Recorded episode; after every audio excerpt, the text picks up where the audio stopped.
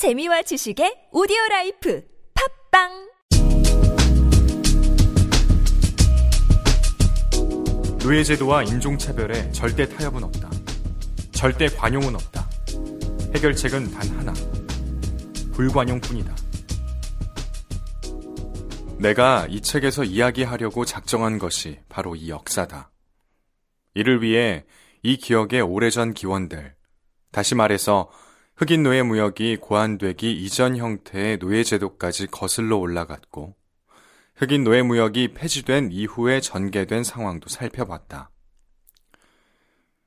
이렇게 노예 제도의 역사 전체를 다룸으로써 인류 역사에서 노예 제도가 수행했던 역할이 지나치게 과소평가됐지만 실은 대단히 중요했음을 가늠할 수 있었다.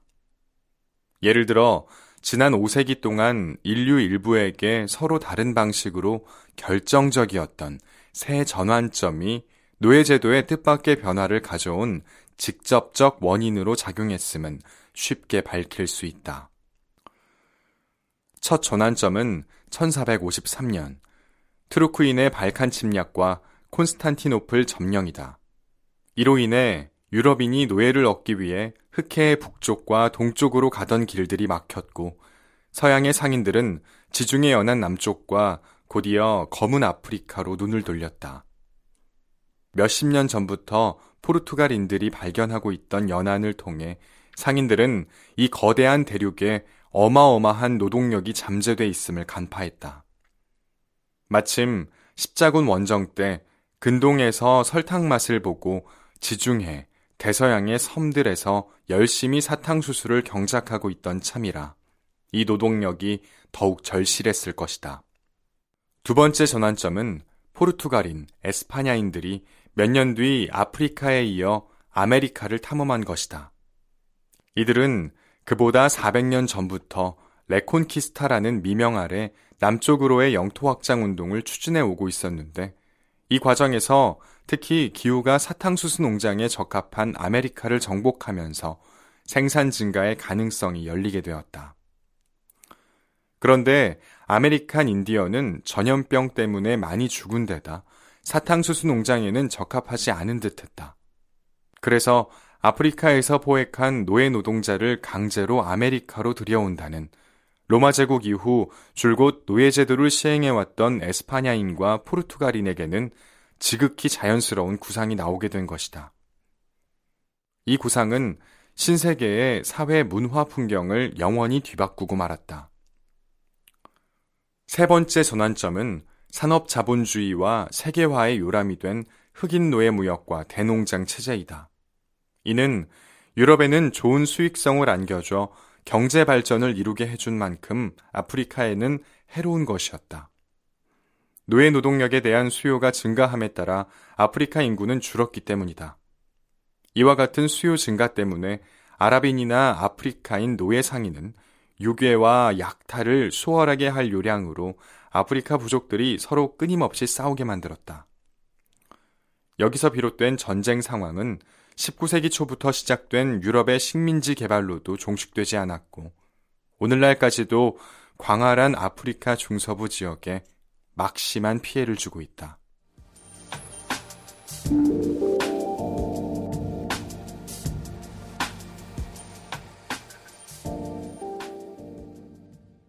노예제도라는 용어는 장소와 시대에 따라 대단히 상이한 관행을 포함할 수 있다.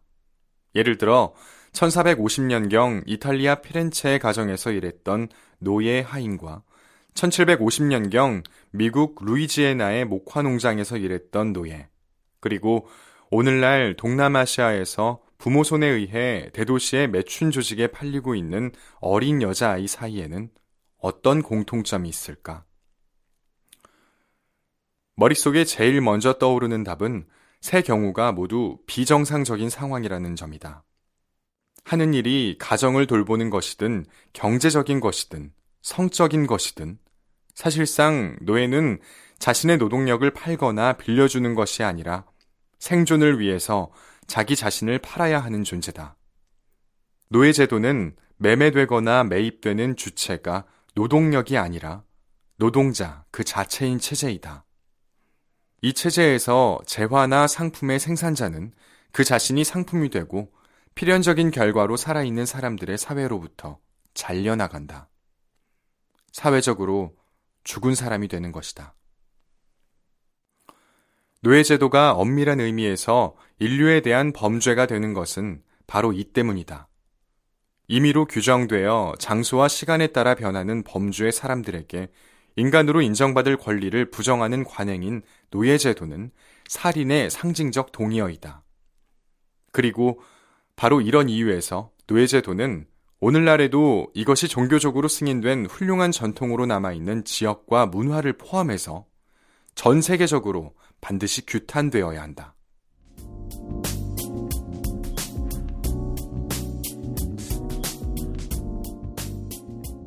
가사노예, 제사노예, 둑과 요새를 쌓는 데 이용된 국가 소유의 노예 등 기원전 두 번째 천년경부터 기원전 221년 중국 최초의 통일 왕조 진의 수립까지 태고적 중국의 노예에 관해서 우리가 알고 있는 약간의 지식을 바탕으로 보자면 이들도 역시 비참한 처지에 놓여 있었음을 알 수 있다. 그 처지가 너무 비참해서 한나라 때 왕망이라는 왕위 찬탈자가 17년에 노예제도 폐지를 시도했을 정도다. 이 조치는 몇 년 뒤 그가 권력을 잃자 곧바로 철회되었다. 대단히 계급적이었던 태고적 중국 사회는 전쟁 포로를 노동력으로 최대한 착취하는 데 만족하지 않고 정복자 왕의 승리를 축하하기 위해 냉혹하게 살해하기까지 했다. 왕의 장례식 때 사람을 제물로 바치는 관습은 상나라 시대인 기원전 두 번째 천년 하반기까지도 행해졌다. 그렇지만 중국 학자 자크 제르네에 따르면 상나라 시대 중국을 가리켜 노예제도에 기반을 두었다고 말하는 것은 잘못이다. 우선 천자와 함께 희생된 사람은 노예보다는 왕의 친족, 사냥 동료, 아내들이었다. 또한 엄밀한 의미에서 노예는 농사일에서 중요한 위치에 있었던 것으로는 보이지 않는다. 그러나 진나라 때든 한나라 때든 그 이후에든 공공건설에 동원된 사람은 다름 아닌 제국의 변방이나 약소민족 가운데서 약탈된 노예일 경우가 많았다. 한나라 때부터는 고대 노예 환관들이 황실 관료들 사이에서 점점 적극적인 역할을 한 것을 볼 수 있다. 또한 일반 가정에서 노예는 전통적인 중국 역사 내내 대단히 보편적으로 존재했다. 14세기 명나라 초에 노예제도 폐지를 시도한 적이 있고 1909년에 공식적으로 다시 폐지했음에도 불구하고 노예제도는 적어도 1949년 중국 혁명 때까지 지속되었다. 특히 시암과 크메르 문명 시대의 캄보디아를 비롯해서 일부 동남아시아 사회에서는 노예제도가 중요한 역할을 했다. 한반도에서는 노예제도가 대대적으로 행해지다가 19세기 말에야 폐지되었다. 일본에서는 훨씬 이른 10세기 초에 노예제도가 폐지되었지만 일반 가정에서 노예가 상당 기간 다양한 형태로 존속되는 것을 막지는 못했다. 서열을 엄격하게 지키는 이 사회에서 어린 며느리의 운명은 엄밀히 따지자면 노예와는 다르지만 현대에 와서도 이들은 시어머니에게 절대 복종해야 한다. 사실 고대와 현대의 거의 모든 동양 사회에서는 노예 제도, 특히 빚에 의한 노예화가 존재했다. 하지만 이 중 어떤 사회도 엄격한 의미에서 노예제도에 기반을 둔 사회는 아니었다. 노예제도에 기반을 둔 최초의 사회가 출현하는 것을 보려면 고대 그리스를 기다려야 한다.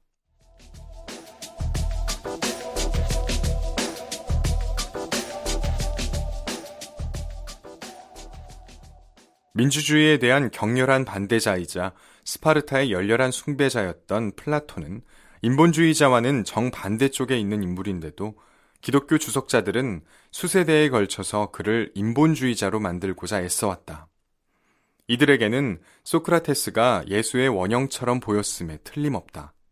사실 플라톤은 주변에서 관찰할 수 있었던 사회적 불평등을 초월적 차원에 명기되어 있는 권리의 서열로 변환하고자 최선을 다했던 사람이다.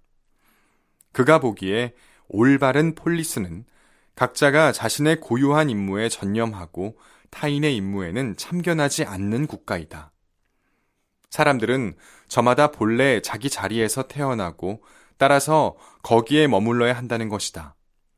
플라톤은 그리스인이 이국인을 지배하는 것은 당연하다는 전제 하에 그리스인이 노예 상태로 떨어지는 일은 절대 없어야 한다는 사실을 최초로 이론화했다. 이는 오래전에 성서에서 유대인이 다른 유대인을 6년 이상 노예로 삼지 못하게 금지한 것과 아주 흡사하다. 따라서 국가의 이상적 폴리스에서든 후에 등장한 법률의 더 실용적인 폴리스에서든 노예는 본성적으로 노예라는 역할을 맡게끔 예정돼 있다.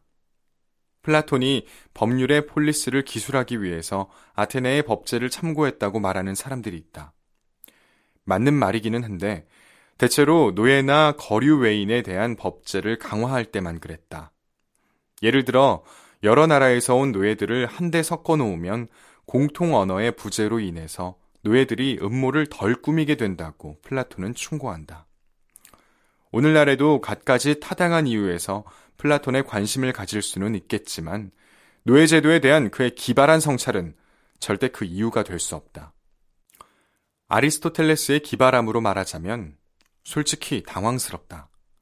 플라톤과 달리 아리스토텔레스는 노예는 영원히 노예로 사는 이상적 폴리스를 건설하려는 생각은 없었다. 그는 실존하는 여러 폴리스에서 노예가 노예일 수밖에 없는 그 외에는 달리 무엇도 될 수 없는 이유를 상세히 증명하려고 애쓴 유일한 그리스 철학자이다. 정치가 일권에 개진되어 있는 그의 논증은 노예는 노예로 태어났기 때문에 노예이다. 즉, 노예는 본래 노예다라는 중심 추론과 노예는 본성적으로 노예이고 이성에 관여하기는 하지만 이성을 감지할 수 있을 뿐 소유할 수 없다라고 하는 단순한 정의 사이에서 맴돈다. 따라서 아리스토텔레스에게 예속의 진정한 원인은 영혼의 회복 불가능하고 유전되는 결핍이라고 하는 태생적 특성에 있다.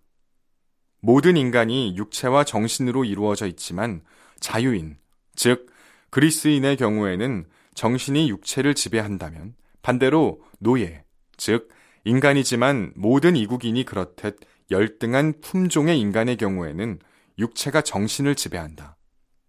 극단적인 경우에는 육체가 결국 정신을 압도할 수도 있다.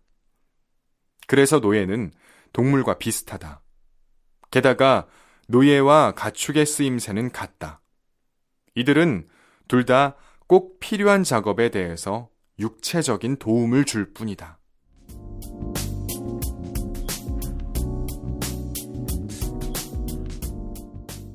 나는 새로운 형태의 노예 중 두 가지를 살펴보려고 하는데 주로 아동과 관련된다는 공통점이 있다. 역사의 쓰라린 모순에 의해서 이 사실은 우리를 서구 문명의 여명기인 고대 그리스 사회로 다시 데려간다. 고대 그리스 사회에서 아이는 주인이 노예를 부를 때 일상적으로 사용했던 용어였다. 첫째, 급속히 확산되고 있는 아동 매춘이다. 아동 매춘은 오래된 술집과 사창가뿐 아니라 최근에는 소위 성관광을 촉진할 요량으로 안마소와 휴가 클럽으로까지 번지고 있다. 몇 년 전부터 카리브해와 태국이나 필리핀과 같은 동남아시아 지역에서는 성관광용 안마소와 클럽이 늘고 있다. 이곳의 고객은 특히 유럽, 미국, 일본, 중동을 비롯해 세계 각국에서 온 남자들이다. 이들에게 주선되는 매춘부는 미성년자일 경우가 많은데 가끔은 아주 어린아이들도 있다. 관광객은 이런 여자아이의 겉모습을 보고 다른 인상을 받을지 모르겠지만 아이들이 자진해서 이 일을 선택하는 경우는 극히 드물다. 또한 아이들은 자신이 버는 보잘 것 없는 수입 중에서도 일부만 받기 때문에 대부분 조직망의 소나귀에서 벗어나지 못한다. 유니세프의 추산에 따르면 1992년 태국에서는 술집, 사창가, 안마소, 그리고 휴가 클럽에서 일하는 15세 미만의 아이들이 30만 명에 달했다. 그리고 세계 곳곳에서 매춘을 강요당하는 사람 중 거의 절반이 실제로는 아이일 것으로 추정된다. 불법 포르노 영화에 강제로 출연하는 아이들의 수에 대해서는 통계가 나와 있지 않지만 실제로 벌어지고 있는 일이라는 사실에는 불행히도 의심의 여지가 없다. 둘째, 확대되고 있는 아동 병사다. 아동 병사는 민족 문제에서 시작된 내전과 연관돼 있다. 이 문제에 인접국들이 연루되면서 내전이 국제전으로 변질되는 바람에 전쟁이 끝도 없이 이어지고 있는 아프리카의 두 지역에서 아동병사 현상이 특히 심각하다. 하나는 혁명통일전선이 주도한 피비린내 나는 반란의 무대인 시에라리온과 라이베리아, 그리고 기니 일부가 복잡하게 뒤얽혀서 충돌하고 있는 서아프리카이다. 이 분쟁의 주된 쟁점은 다이아몬드 거래이다. 다른 하나는 콩고 민주공화국, 르완다, 우간다, 앙골라, 짐바브웨 등 여러 나라의 정규군과 불법 민병대가 직간접적으로 대치하고 있는 중앙 아프리카인데 몇몇 관찰자들이 벌써부터 3차 세계대전이라고 부를 정도로 그 규모가 대단하다. 그러나 아동병사는 팔레스타인, 소말리아, 아프가니스탄 등 그 외 세계 여러 곳에서도 관찰되고 있다. 오늘날 세계에서 30만 명가량의 아이들이 여기에 연루돼 있을 것으로 추정된다. 전 세계의 시청각 매체들이 대개 이 분쟁 지역들을 주시하고 있기 때문에 아동병사는 많이 알려져 있다. 그러나 마약에 취한 아동이나 청소년이 적군을 모조리 죽이겠다는 듯 자랑스레 총을 흔들어대는 모습을 보고도 서구인들은 그다지 양심의 가책을 느끼지 않는 것 같다. 이런 착취를 퇴치하기 위해 대책이 마련된 일은 거의 없다. 범죄를 저지르는 어른이 아이들은 희생물이 되어도 기꺼이 받아들이는 것처럼 보인다는 점을 핑계로 이런 착취들을 노예화라고 부르지 않는다면 이 또한 잘못일 것이다.